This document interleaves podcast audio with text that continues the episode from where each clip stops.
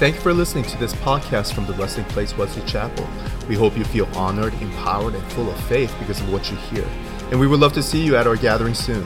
For more resources like this, head to trpfamily.org. And allow me to just give a little one word about the, the Christian theology. I have taught this for many years. And um, in, in one of the church that I had served interning up in Boston, Cambridge area, it was to serve like, it was smack between Harvard and MIT.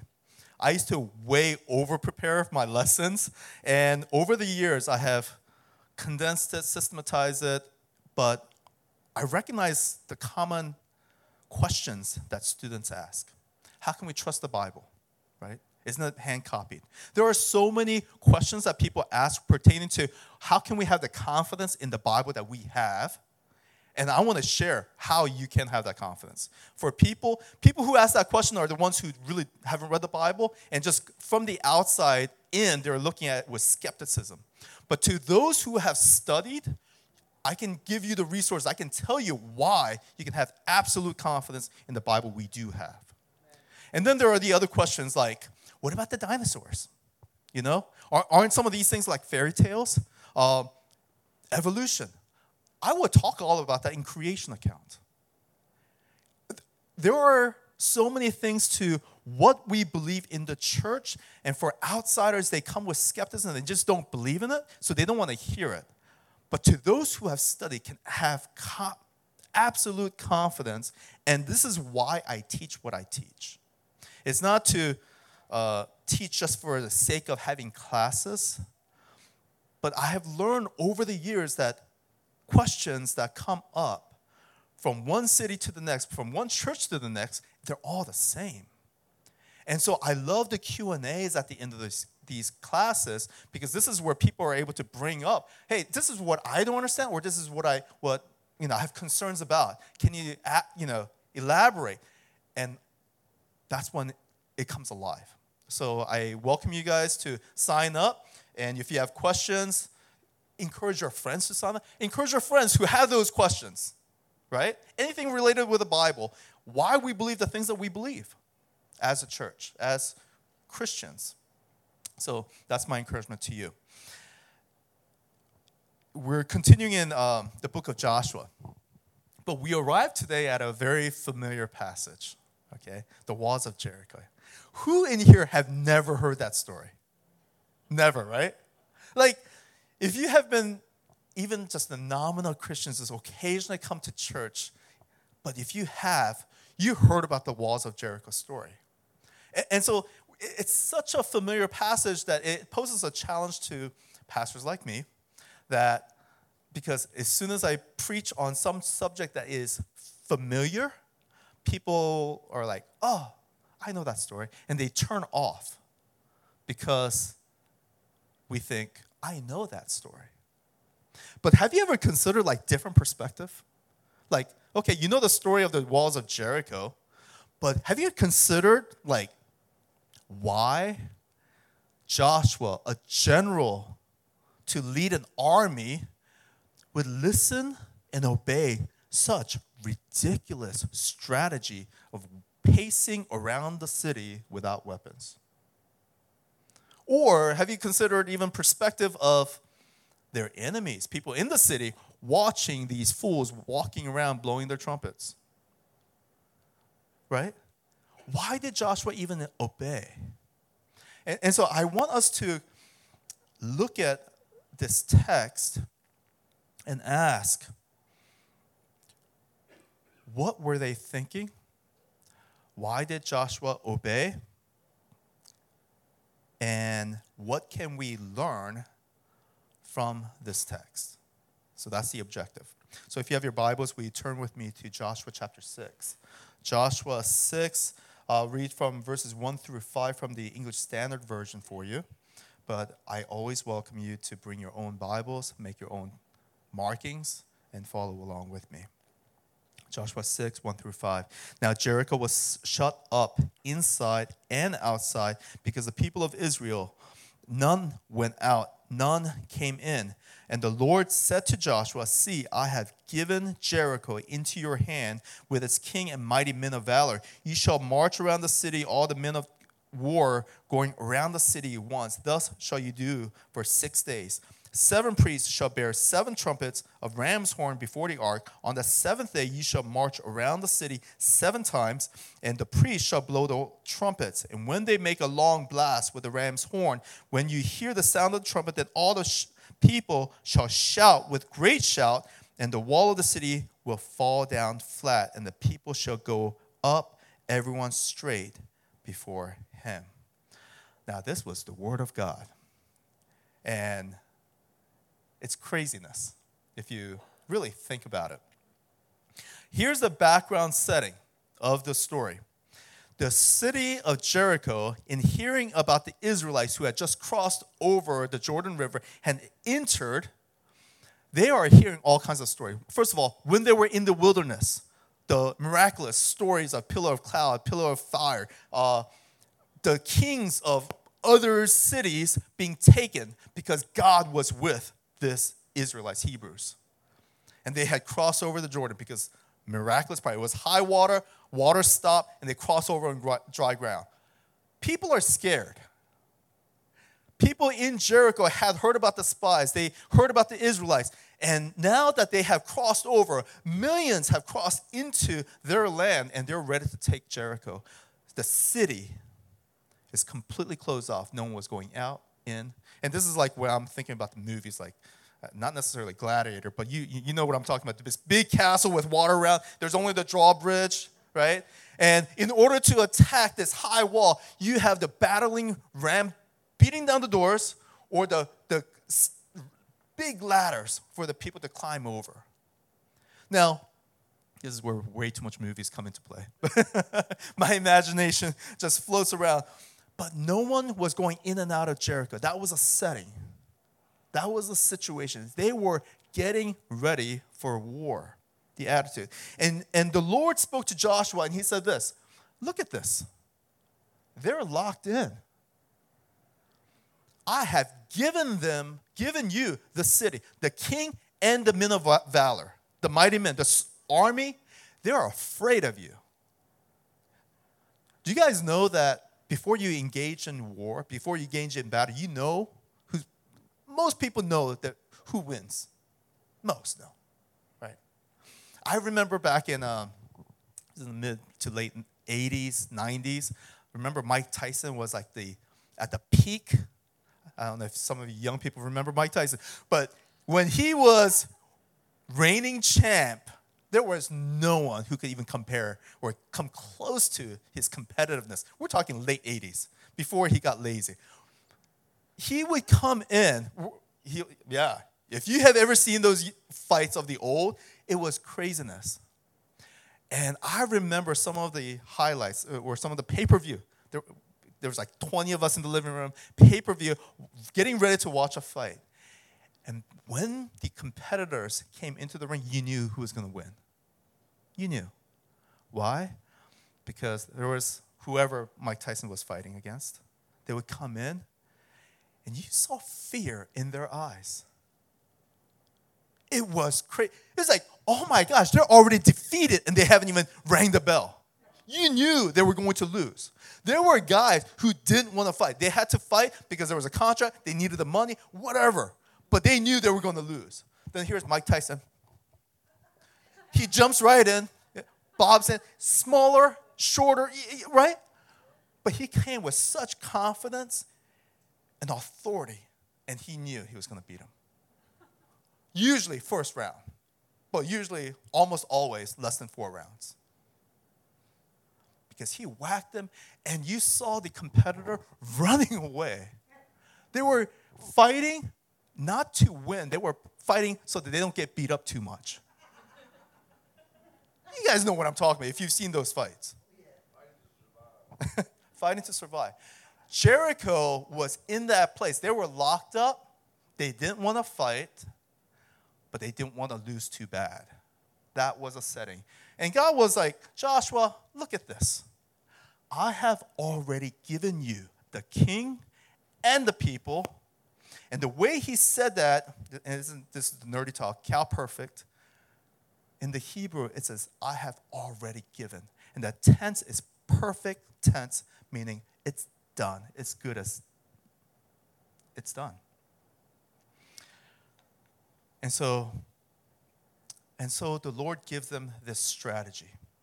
It says, take up your people, seven priests with seven trumpets leading the ark of God. For six days, march once. It would take about three hours. I forget the, it was like 100 square miles. About three hours march each day, once perimeter. On the seventh day, seven times around. And then they blow the horns. And then he said, shout with a great shout. And then the walls would come down. Now, imagine if you were Joshua. You hear the strategy. What about the swords? What about the ladders? What about none of that? It's not an ordinary military strategy. Now, if you were Joshua and you heard maybe craziness of this strategy, how would you respond? Yay, Lord, or um, what about this? And, and I imagine this is this is my thing. When I hear, I think I'm a great follower to a great leader. But when I th- see a leader who I think is maybe senile or not in his full wits leading in his strategy that is bringing the country down or whatever it may be, I would question are you capable to lead? I would question and I would offer up a better strategy because that's my pride and that's my analytical thinking. That's my nature. I'm not saying that's the right way, but I'm just saying that's how I would respond. Yet Joshua, who is fully capable, knowledgeable, able, doesn't question God in this crazy strategy. And I lead you to ask, why? Why did he obey? To craziness. Because if you remember, when Moses was called to lead his people, Israel, out of Egypt, and God called him in, in, in, that burning bush and having the conversation, I want you to go into Egypt and bring my people out, and said all these things, Moses gave every excuse why he could not. He was like, But Lord, who am I to go over there? They're going to go, Who do you think you are that you are calling people free? And God says, I'm sending you. But I stutter, Lord, then I'll give you Aaron. But Lord, I, he gave every excuse why he could not, and God's like, I'm still sending you. Joshua, on the other hand, he obeys. It leads me to think one, the reason Joshua obeyed was one, he had greater faith as a second generation faith leader. Moses was the first generation. Okay, what Joshua didn't see in the burning bush was that lack of faith. But what he saw Moses doing was listening to God and seeing the supernatural and miraculous. And when by the time Joshua started following Moses, he saw who God was. He saw he was God of his word. He's faithful. He is full of faith and promises, and what he says happens, and it's good as done when you listen to God. He grew up following in the leadership of Moses, and when now that he is in position to lead, he is a he has a greater faith than even Moses because he doesn't question who God is.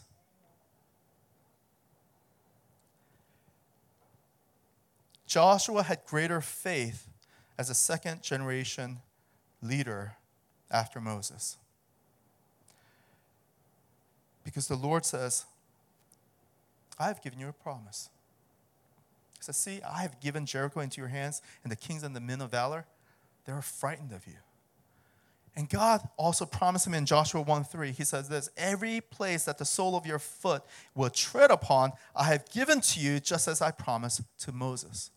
So if God promises Every place your feet, your soles touch, I'm giving to you. What do you do? You march around that city.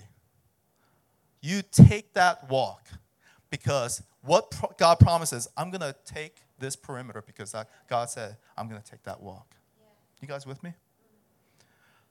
Joshua remembers the promise. Joshua remembers how faithful God is. And he says, I'm going to take that word and obey because I have the faith that God is who he says he is. Faith, and I, I, this is my definition, this is the Hebrew. Hebrew word for faith comes from the same word as amen. Amen is truly, verily, it is, I'm in agreement. And when we use have faith in God, you are coming into agreement with who God is, what He says, what's happening in the heavenly realms, and you are coming into agreement to that. And Joshua was like, I'm coming into agreement to your promises. It, it's interesting because obedience, I think, is such a misunderstood word in our uh, 21st century Western American church today. You guys know what I'm talking about? Because obedience, ah, especially American church, I grew up rebellious, rebellious teen, and I thought obedience was not cool. Because if you're cool, then you're rebellious. And obedience is defined this way is as dutiful or submissive compliance to the commands of one who is in authority. Okay? Dutiful compliance or submissive compliance of the one who is in authority. And Americans, from my observation, because this is how I grew up, I know I look Korean, but I'm as American as they come. I'm, don't let my accent fool you. I'm just saying, I'm as American as they come. dutiful obligation is to say, I am going to submit and do this because I have to.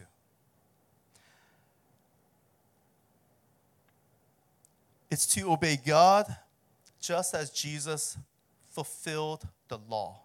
is to obey the law. And we don't even like to obey the law because I know how you guys drive.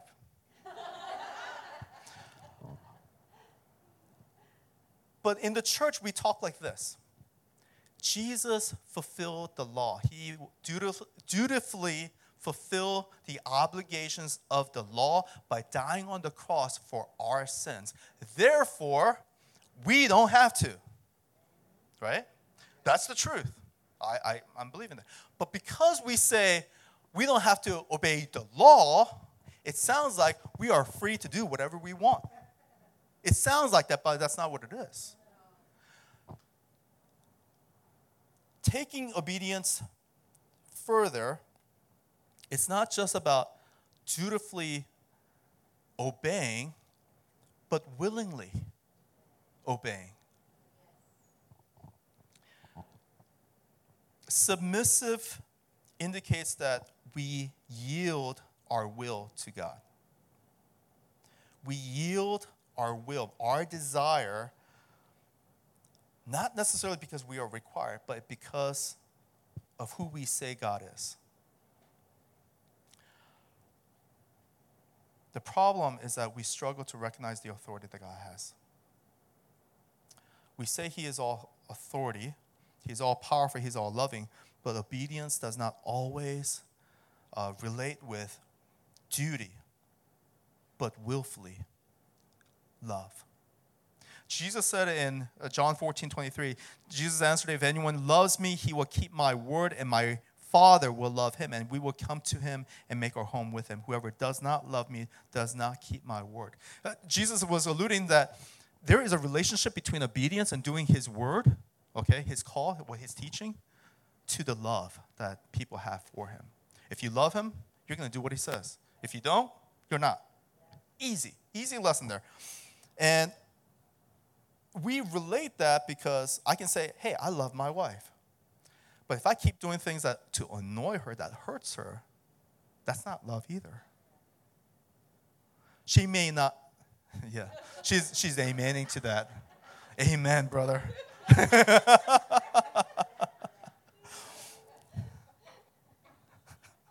okay, moving on.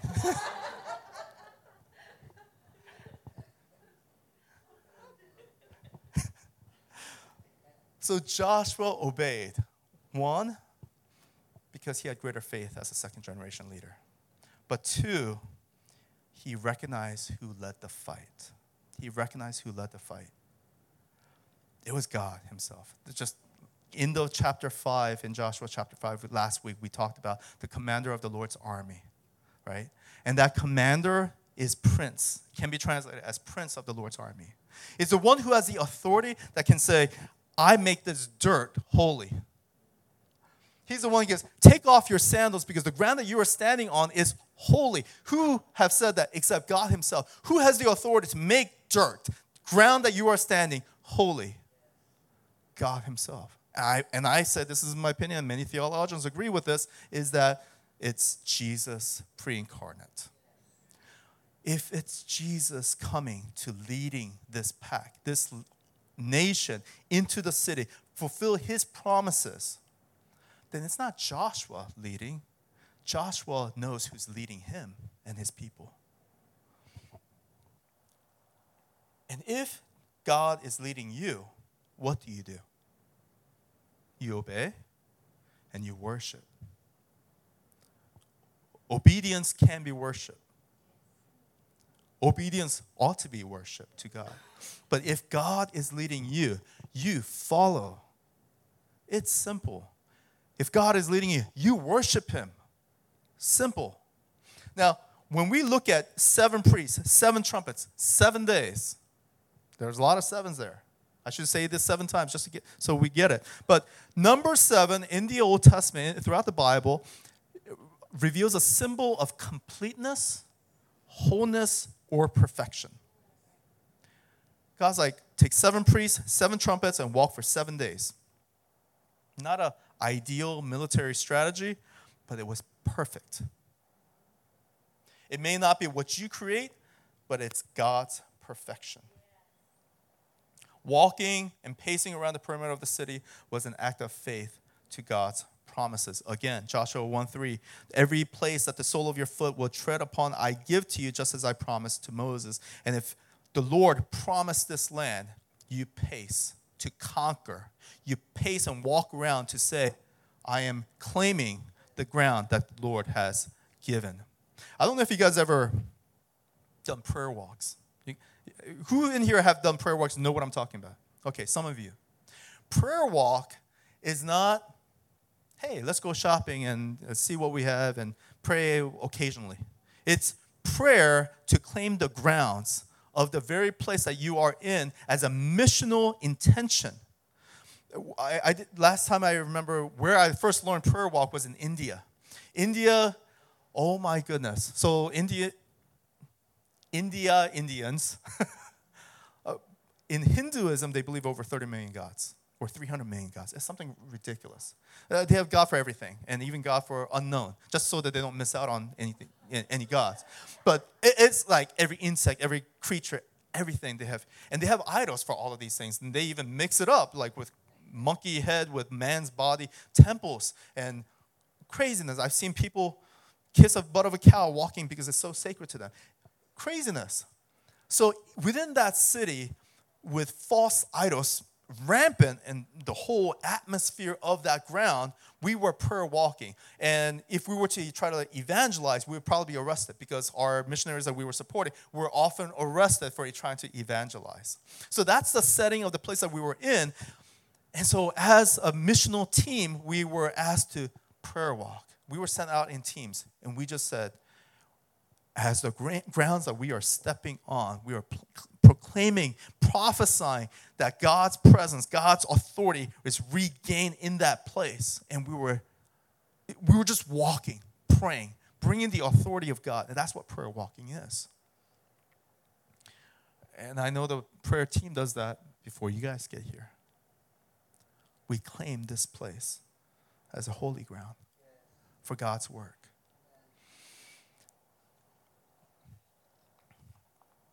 The Israelites prayer walked,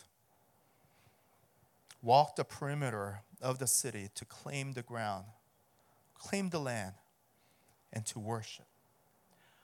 The trumpets that these priests were carrying literally is called uh, Jubilee trumpets.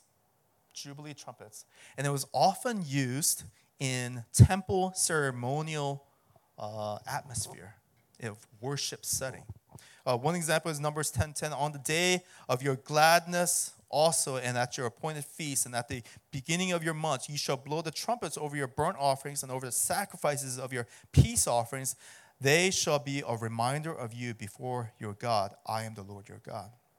What I'm saying is, these trumpets were not just military taps, trumpet, bugles, to call upon the soldiers, charge. It was, but it was ceremonial and it was worship setting, and the, the blowing of the horns was by the priest to say this was a spiritual act. So, why the priest? Why the trumpets? Well, they were bringing their worship.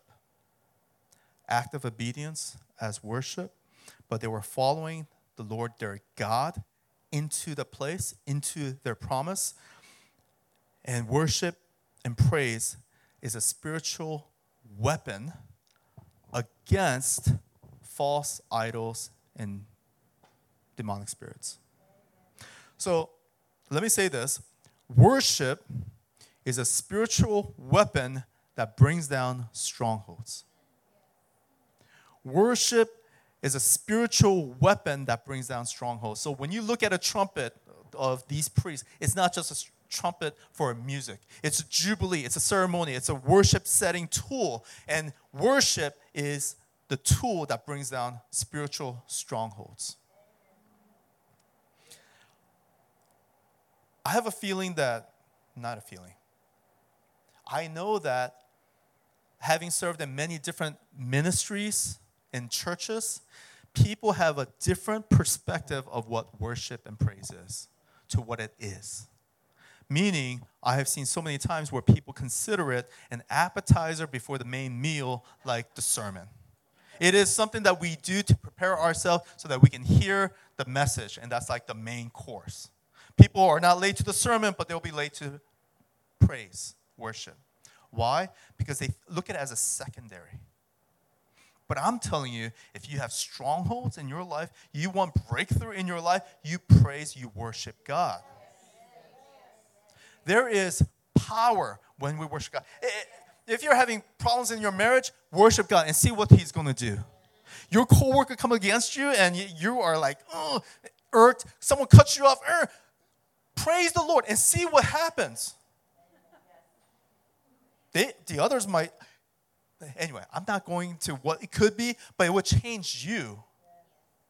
Because worship changes the atmosphere you are in and of the setting because it invites the Lord. And I, in one of my sermons last year, and you guys remember this, I did an extensive on what worship was. And we talked about faith.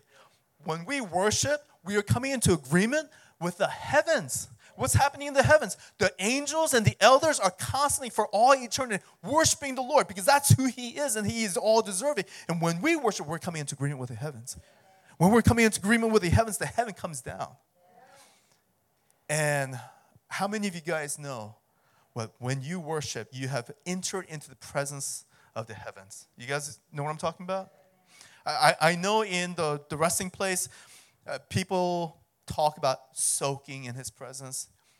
And you and I know what that means, if you know what that means.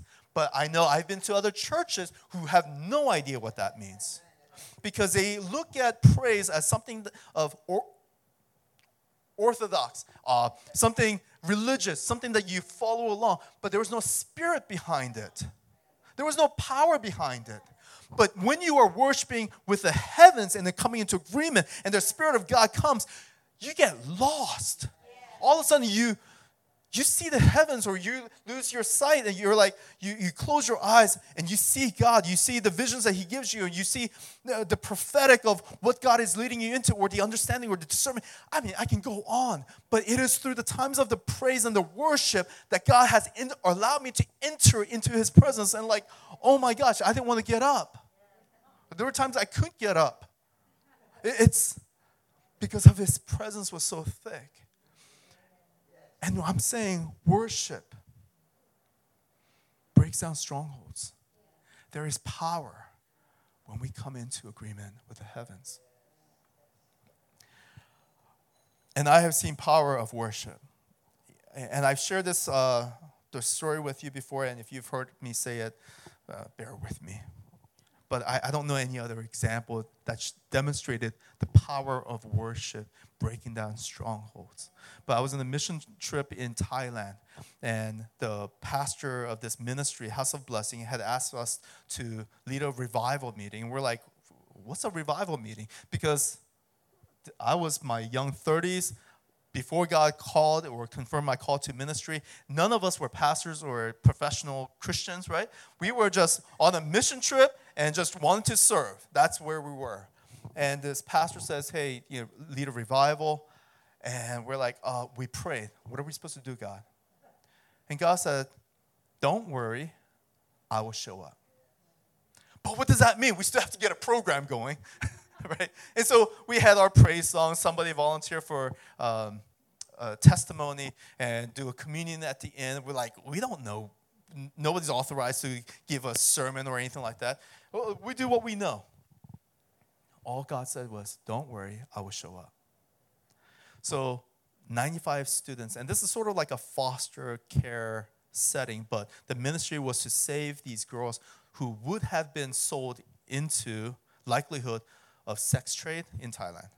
Okay, so it's really bad problem, but if you're in a really poor mountainous village, the parents didn't have money to even send you to middle school. And if you didn't have the education or the job in these mountain places, the temptation to be working in the city for higher pay was really great.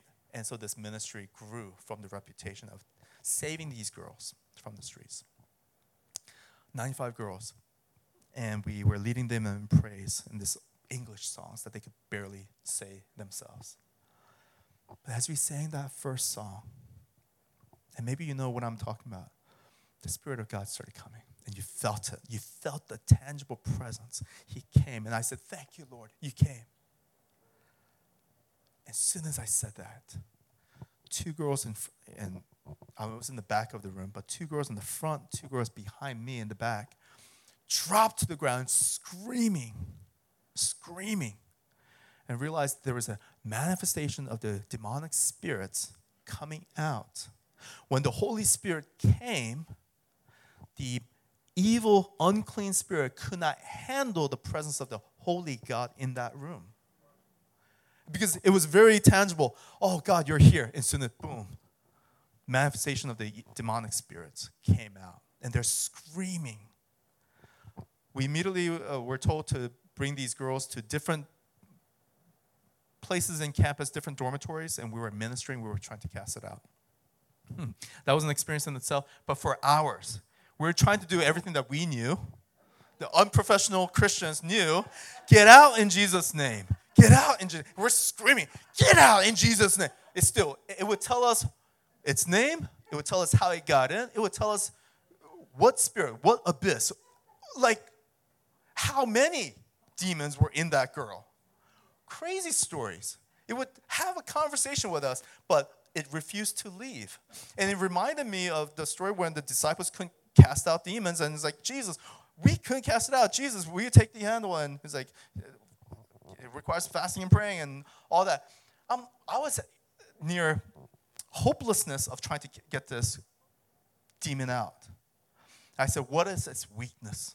military strategy, right? Strategic. What is its weakness? I said, as soon as we began worshiping, the demon manifested. It couldn't handle it. So after trying all these other techniques, we just surrounded the girl. Our worship leader grabbed her guitar, and we just sang to the Lord.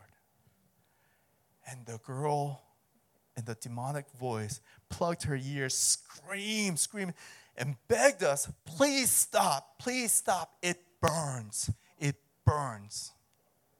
I can tell you, we didn't sound that bad. the demon couldn't understand what we were saying. Okay? We were singing in English. But she was saying, please stop. It burns, it burns. I thought we sounded great. Anyways, what I'm saying is there was power in worship. When we were worshiping the Lord, we were coming into the heavens and the heaven came down and the demonic spirit couldn't handle what was happening. And I share that to say you have authority in worship. When you worship the Lord, when you praise the Lord, there is authority that brings down strongholds. At the shout, at the trumpets, at the shout of the people, the walls came down flat. And I believe it was uh, Hebrews 11:30. It says, "By faith the walls of Jericho fell down after they had been encircled for 7 days." This was a spiritual act. This was an act of faith that these warriors walked around because they had spiritual weapons and it was a spiritual warfare. This walk around Jericho, this was an act of obedience and an act of faith that broke down the stronghold of Jericho. And they were annihilated. And it was a part of the God's judgment. I'm not going to go into details and debate you of, oh, but that means so mean, you know, to kill innocent people. And uh, believe me, I'm in agreement with you. But at the same time, there's going to be a time when God's going to judge. When men, women, and children who don't know God will be judged. It's not that it's unfair. It is fair when God has given his only Son to die on the cross for our sins, to pay, to atone, to make a way for the heavens. All you have to do is believe. All you have to do is receive. There will come a time when God will judge, and He is just prolonging that. And just as the Lord prolonged the judgment on Canaan when he prophesied to Abraham, there's going to be a time when your sons, your children, your descendants after fourth generation will come back to this land, the land of Canaan, and, and I will judge. And that time was in this moment. But let me close with this thought. Two things we learn from Joshua one, obedience and worship. Obedience and worship. As an, again, uh, as an American church, I think that obedience is something that we don't know. But it's a willful worship of submitting your will under the authority of God. That's willful obedience. Not that you have to, but if you say you love the Lord, you should. Otherwise, you'll break the heart of your Lord if you say you love him and do exact opposite of what he wants you to do. And the other, the power of spiritual warfare, the power of worship. You have more authority than you think that you know.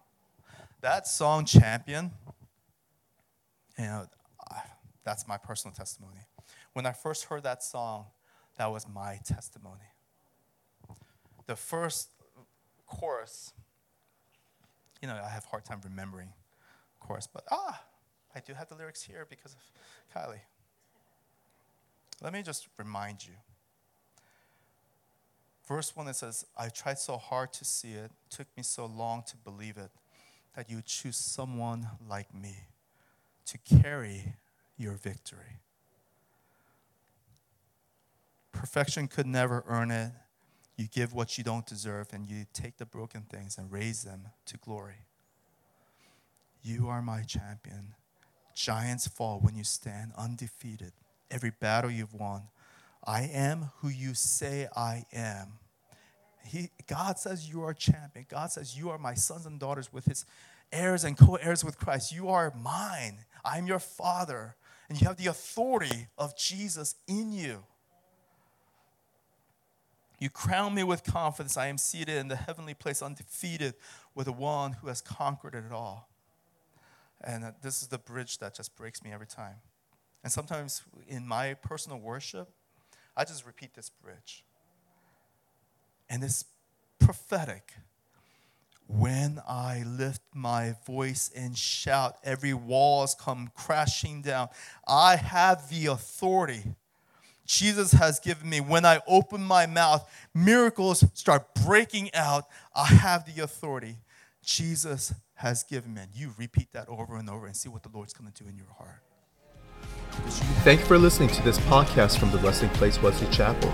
We hope you feel honored, empowered, and full of faith because of what you hear. And we would love to see you at our gathering soon. For more resources like this, head to trpfamily.org.